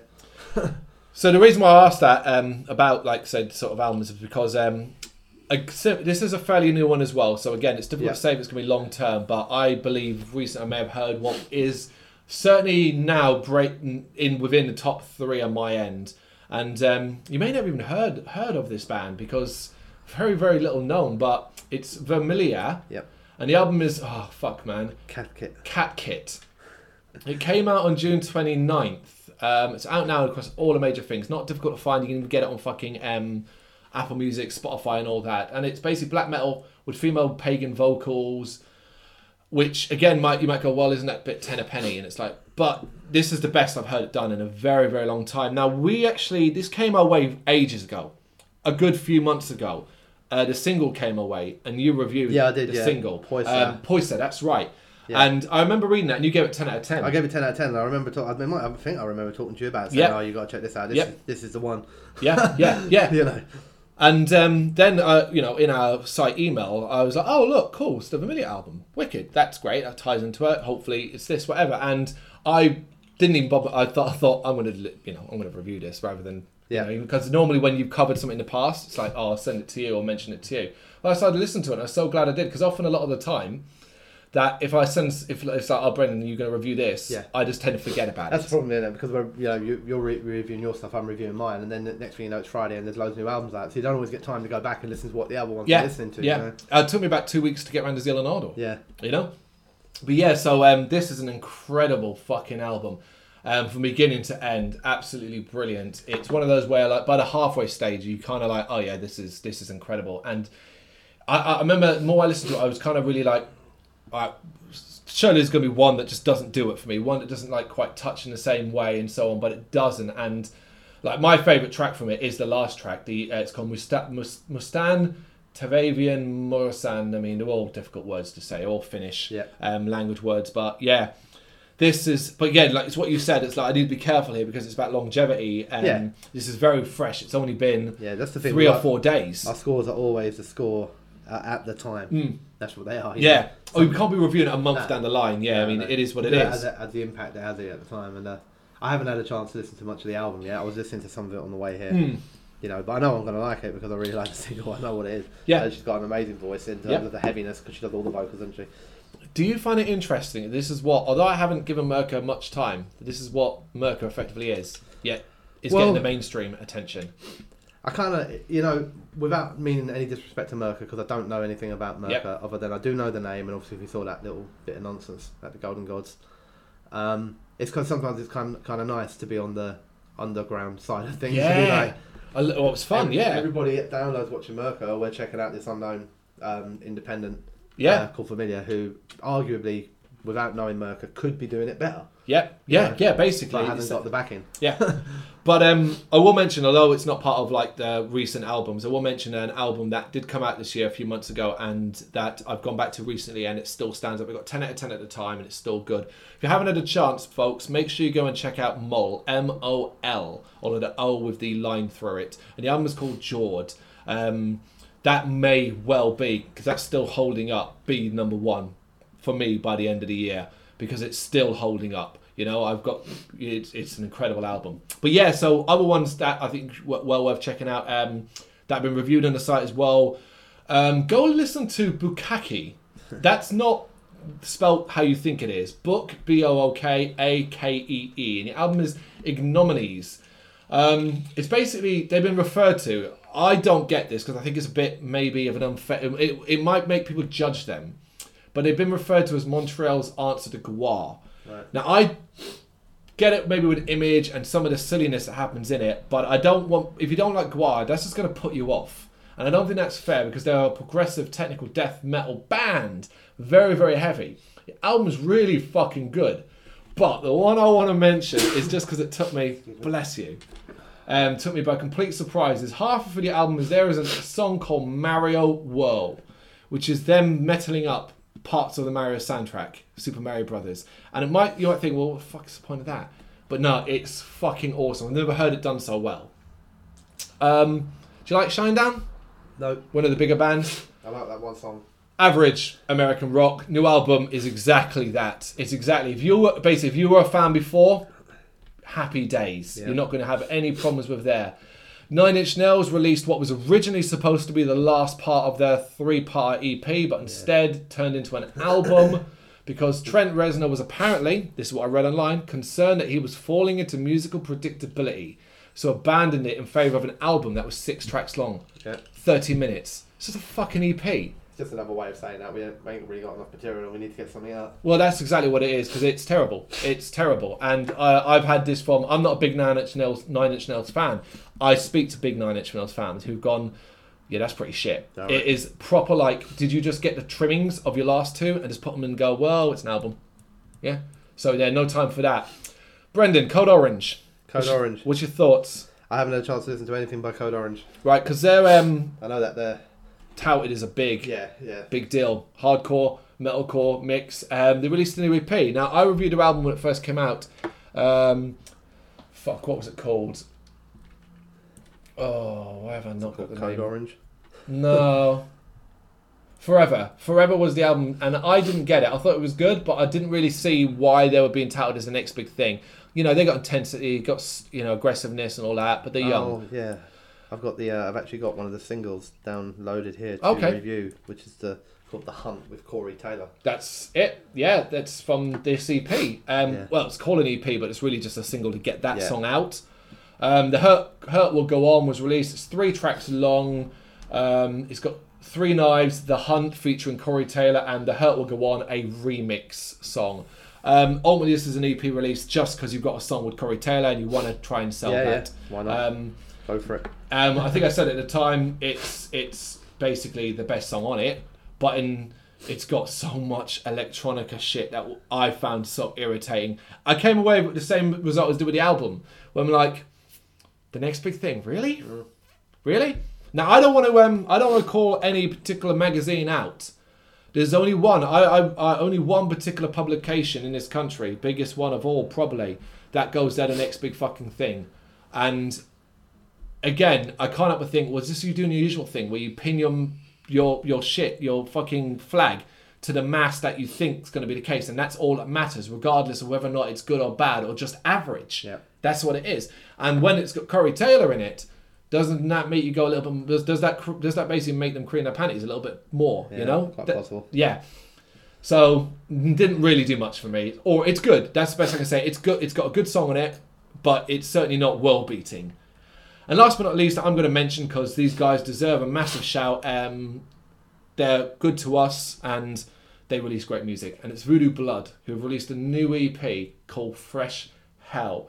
Um, they're a hard rock band, but it's a mix of stoner and bluesy rock. Uh, the four-track EP imagery looks is will throw you off. You know, they're an interesting looking band to say the least. Well, Yeah. one of them is. Um, but it's female vocals, played with stoner bluesy rock, and they're just really fucking good at what they do. It's really upbeat party music as well. So yeah, that's that's what I've got. Cool. Anything else? Um, probably touch on this one more in the Pantera one, but uh, I haven't had a chance to listen to it yet. But I just want to actually mention a little bit about how distasteful I thought the release of um, Pantera's live at Dynamo Open Air was with the timing. Ah, Um, there's been no sign of this coming for a long time. There hasn't been talk about it. Yeah, that was out of blue, wasn't like it? Yeah. It's like Vinnie Dyer's Pantera in the news released the album. Um, Hmm. I'm not saying it was done that way on purpose, but that's how it looks. You know, genuinely, there's no. I've, I've- I've not read anywhere at any point plans for a Pantera album. And when you after the announcement of Vinnie's death, very very quickly after that, there was news of this legendary Pantera show from from ne- the Netherlands. when you mentioned it to me. I presumed you were doing like an old thing. No, it's brand new. Yeah, I saw it And eventually. I'm, I'm not saying it is, but it just seems like uh, you're trying to cash in on the, the fact that Pantera's name is currently bang out there yeah, because one of the members is dead. I mean, I'm not saying they did, man, but that's how it came across to me a little bit. Maybe I'm being too cynical. Maybe it was planned for ages and I just haven't seen it. No, Um, I, I'd heard no fuss about it at all. So when I saw it, it was an, actually an album that was put um, on like fucking these streaming sites. Yeah. I was a bit like, wait, what?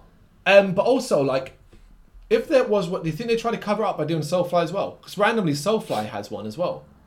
I don't know. Maybe maybe they just got maybe yeah, it could literally be some innocent thing like they've been arguing for licensing or something like it for, for, for two decades or and they finally got it. It could be something completely Terrible insane. I just thought like you know there's no nothing about Pantera. All the Pantera talk at the moment is about Vinnie, about Dimebag, everything like that, and then bang, an album comes out out of the blue.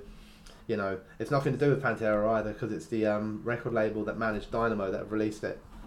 F R E T A. Oh, right, okay. you know, so let's just let's, let's say that we'll, be nice people and say it's not a desperate, just a, No, a it's just cash-in bad timing, yeah. and bad timing, man. But I don't know, mate. Marketing people, maybe like if, if it is just bad timing, just think about things a little bit because they don't look. It looks like a Could you delay it by to a week? in on the geezer's death. Could you delay it by a You week or two, maybe? If you, if you know, ah, I don't know. It's a difficult one. Yeah, Right, so we're going to play another track now. We're going all the way to Finland this time for Kuilu. And this is from their debut full length album, which is Momenti T. Momenti? God, I'm terrible at reading this shit. Can you read that? Monumenti. Thank you, Monumenti. Yeah, why am I saying Momenti? Yeah, I'm an idiot. Anyway, it's a four track cold black metal album. I mean, when we say four tracks, they're long ass tracks. It's that kind of thing. And it is that kind of. If you know you hear that from Finland, you hear this black metal, it conjures up the images of frozen fjords, fords, Fjords. ford, fjords. You know, um, that's exactly what it is. And this is the third track from the album. This is my favorite one. It's called Rain Yacht. Um, enjoy basically because it's fucking great. Thank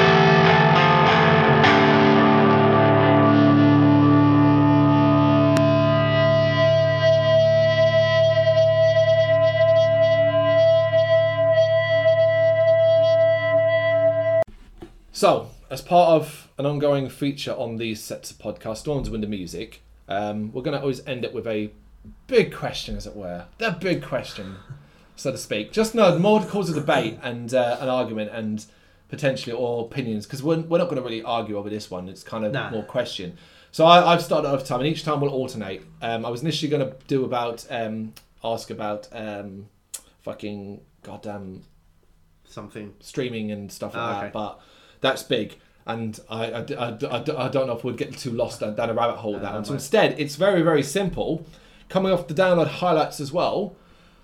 Brendan, why are Babymetal so popular? Because people are nonsense.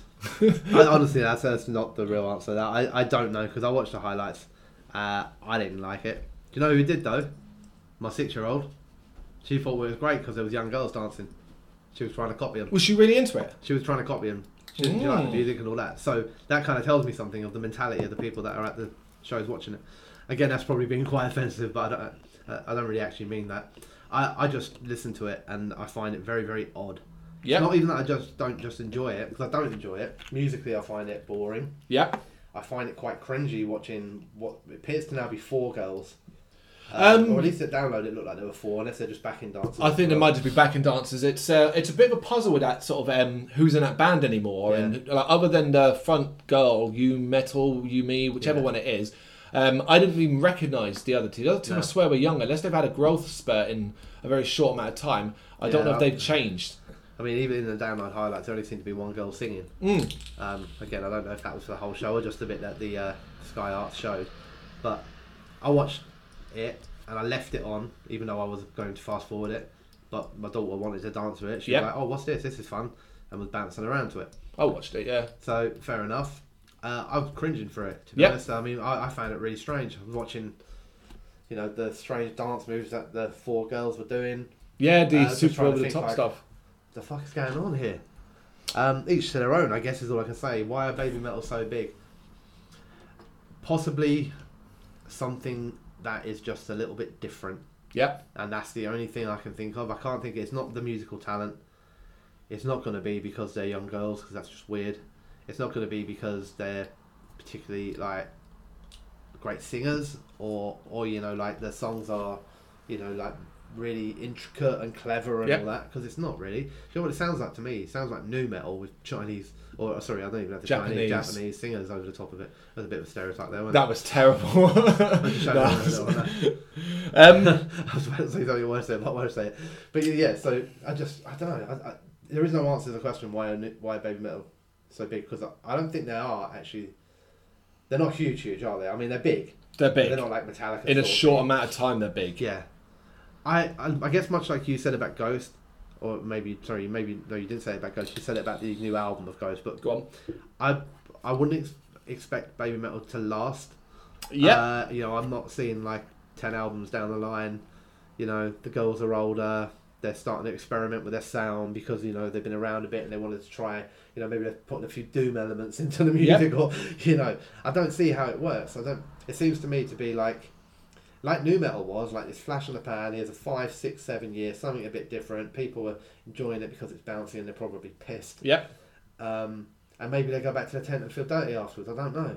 You got an interesting point about longevity because that's my biggest thing. I, I suspect I, I 100% agree with you on that. Um, I see no longevity long term in this. Um, I already think the wheels are beginning to slowly come off um, because they're they've tried to do a lot of build towards this new album and the buzz, internet buzz. You know, we pay attention, hasn't been there as much. Nah, not at all, no. Instead, they actually had to go on the defensive in They regards to band members. They got huge fans. They got diehard fans, but they also got a lot of angry fans Yep. about the. Um, again, I don't know the name. The younger one who's no longer in the band apparently. Yep. Um, or, or at least I'll tell you that no one's confirmed it, but she hasn't been at any shows for the last year. There's been no um, credits to her on the writings of the singles or anything. Do you know what I mean? So she's not involved. So, I yeah, I just I don't really get it. Do you know the th- what I thought was going to happen, and maybe it will still happen? Is um, there are actually, I don't know a lot of them, but I do know songs from songs. I listen to singles and stuff like that. Yep. And there are a lot of uh, bands out in the J rock, J metal Yep. kind of scene who I think are actually pretty good. Yep. Um, and I thought that Babymetal was the f- kind of herald of an invasion of J metal. I don't know if J metal, what you call it, J rock, J metal, whatever it would be. Just rock and metal from Asia. yeah, yeah, You know? basically. And that's what I thought would happen. I thought, you know, Babymetal were the most accessible, a bit like the Gangnam style for pop. Yeah. and that actually what that would do would herald a wave of these other bands being suddenly capturing people's attention when everyone would suddenly realise that actually Babymetal are a bit of a gimmick. Yeah. And these bands are really fucking good. Mm, You know, but then no one seems, no one else seems to have come out. no. You know, which I find quite strange. Um, the whole area of metal there that doesn't really reach the Western world yet, other than Babymetal. it's almost it almost is like there's only room in this country for one J rock, J J metal um, band. Um, yeah, because of purely because of they're the only one push. That's how it always works. and They got I mean, how did it start? It started somehow for Babymetal. Like, what was point one where they suddenly were well known over here? Was Well, one of the things that helped Babymetal in this country was the mainstream metal press Hmm. banging on about how different and unique they were. Um, your reason, what you said, is basically why I believe Babymetal are so popular, or at least popular as they are, is that people will cry. nonsense? Not Not that that part. No, people were crying out for something different. It is Yeah. as, as a person who has to. Someone's listening to four or five albums a day. Even I can get bogged down by Yeah, five death metal records in a row. I think it's the same reason why things like nu metal happen and other things like that Yep. happen. Is that every now and then something that just it doesn't have to be good. It just has to be different. Will capture the attention of other people, and for a while that'll be the buzz. But it does go away. That's right. metal, and people always tend to gravitate back to the more traditional format. There's a reason why thrash metal has lived uh, outlived Yeah. for so long. There's a reason why Iron Maiden and Metallica and all them are still going strong, Yeah. and so on. Is because they are the core of metal and these different things, like you said, your nu metals, your Babymetals. Yeah. that's actually, you've got to see it. They Yeah, have like a little diversion every now and then, Yeah. and then we, we remember the path when we come back. my my kind of a wor- not worry because not I'm worried about it, but like my c- slight concern was that um, you talked about like some other J rock and J J metal bands that might get ignored, uh, not aren't coming through. Yeah. My thought was more shit. If they do turn up, people are going to instantly dismiss them because there's a band playing at Bloodstock who I, off face value, Yeah. went, oh really? It's called Lovebites. Yeah. And I saw um, four fe- four females. Uh, J- I saw J metal Yeah. and went, oh god, they brought a Babymetal style. Yeah. Um, then I reviewed Lovebites' new EP, a four track, and went, "What the fuck? Yeah. It's a thrash metal, classic metal band. Yeah. They're really good." Felt like an idiot for being a pre-judgment, Yeah, you know. But it's what if I'm doing that, That's what happens, isn't it? that's what do. you know, and that's what it is. And I do wonder, like I said, is that you know, and that, that that's what I wonder why as well. Like it's just automatic now judgment going in you see, particularly if you're females. It's a weird thing with all of this stuff, though, isn't it? Because it's not like it's not like I hate Babymetal and I hate the people in Babymetal and I wish them all to fail. No. I don't. I, you know, I just I don't get it. Yeah. we, we don't get it. We don't get it at all. And, and again, this isn't not getting it because of an image. This is listening to the music, Yeah, trying it again and again. I mean, we have to. We review it for the site, yeah, you know, and it's, you know you try and get into it and you just don't get it. But I do have a problem with it if I don't know enough to again. This isn't this isn't evidence based or anything like that. But the the, the rumors and they appear to be a manufactured band. They appear to be pieced together. You know, Mhm. these aren't three girls who happen to know all these older guys who um, sat down, met at uni, and decided to form a band. Oh God, no, yeah. You know, that's not what happened. a casting call went out. You know, it's unlikely that they all sit around. I'm not saying the musicians don't. Maybe the guitarists and that write their own solos and stuff. But it's unlikely, especially on that first album, that most of those songs weren't hand-picked, hand-written as the ones that were going to make the most impact by Yep. being this and being that and giving it to them.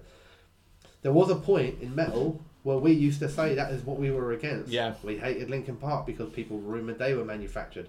We hated Trivium for the same reason. We hated all of these bands because that's not what we do in metal. We criticised on this one, it's a bit hypocritical, really, isn't it? I Yeah. mean, do we do manufacture or do we not? Do we like real bands who write their own music and play their own fucking music on show and write all their own songs and have worked hard and toured hard? Do we like that?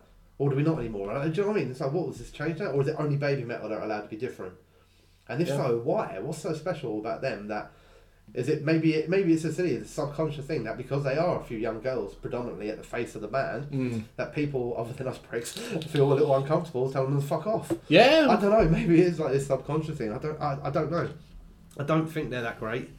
I don't think they deserve the positions they are getting, and it annoys me a little bit when they are quite high up at a festival or something like that, and a band that I think have toured for 15 years and worked their bollocks off and are really, really good or something like that. Mm. I'd shove it below them because they're not flavour of the month. yeah, It's not the festival's fault. It's not Babymetal's fault. you know, it's nobody's fault. Oh yeah, I would never blame a festival. If I was Ah. booking a festival, I'd be booking Babymetal. Yeah, you're gonna put Babymetal above Yep. a lot of a lot of the bands that we like. Yeah. You know, because that's what you got to do. That's what mo- brings money. and you know, Babymetal aren't meant to turn around and say no, no, no, we'll we'll, we'll go lower. yeah, That's yeah, not we how want to works. earn it. No, You know no, what I no, no. So, but I just yeah, it annoys me because what you what I want to see as success within a metal band is that a band get together, they actually know each other, they're friends, they learn, to, they, you know, they they play music together, they write songs, they go out and they tour, they Hmm. work hard, they do well, we all buy their music, they get like a a, a, a new blood stage, Yep. start up. A year later, maybe they're up on a you know say hmm. plus like Sophie Lancaster stage, and then ten years down the line, they're headlining the and that's what I want. You know, that's that, that's the dream journey Yeah. for a metal band in my mind. Not like one of the members is leaving. Who's the manu- manager going to bring in? Who you know? Here's the choreographed dance moves you all have to do. Yeah, yeah. You yeah, have yeah. to stand there. You have to stand there. Here's your outfit change for song one. Here's your outfit change for song two. I'm just like, what the fuck? This is this is so. It's not against my beliefs. It's not, that's not what I mean. But it's so against what I believed was acceptable within the realms of metal. I mean, we're essentially allowing manufactured pop to now become part of metal because it has a heavy backing, Yeah. and that's it. You're saying, oh, as long as it's got a heavy backing, Yeah, then it can be as manufactured pop as they want. That is a lot of people's defense, isn't it? That they've got heavy backing. But we've talked before in this podcast, and we'll say it again.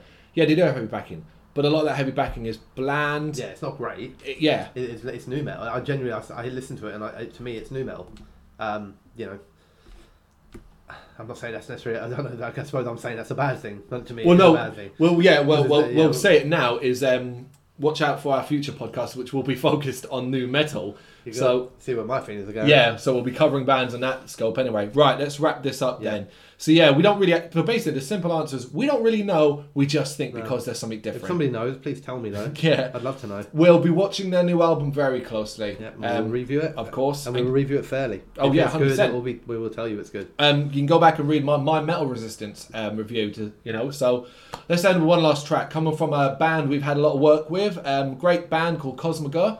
Um, the debut album was called Eternity. They're um, it's a two piece in Prague and Shanghai, black metal, and they released that album in March 2018. Incredible effort, absolutely loved it. And out of nowhere, they've remixed it. Nine different producers decided they wanted to do it. Why the fuck not? And the result was Eternally, the remixes. Um, it's an interesting album. I can't say whether you'd like it or not. I liked a lot of it um, because some of the remixes work. And if you like your Nine Inch Nails stuff and stuff like that, and I like playing Nine Inch Nails stuff like that, the darker side of things, you'll find a lot to enjoy here. Anyway, this is the last track on that album. It is called Thalassic Lunacy, the Grimbit remix. So enjoy that. But before we go, thank you very much for listening. Of course, we didn't say it at the start because we I forgot, always forget. gbhbl.com, of course, if you listen to this, you should know that anyway. Um, check us out on all the social medias and usual stuff. Oh, fuck, I should have mentioned this at the start. Oh, something important's happening. Yeah, we got fuck load of merchandise coming in. Oh, New yeah, yeah, merchandise. Cool shit. Going to be opening up on Big Cartel. But keep an eye on the site, well, like or social media, Facebook, Twitter. We'll, we'll let you know. It isn't turning up for like another week and a half. So yeah, Buy our shit and be cool. yeah, man. us. Please. so enjoy the song. Thanks for listening. See you next time.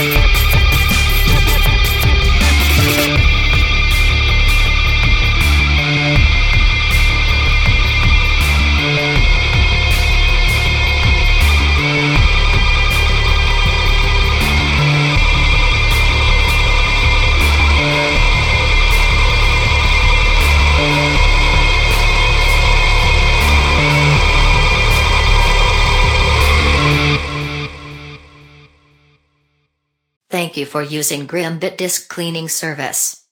Please come again.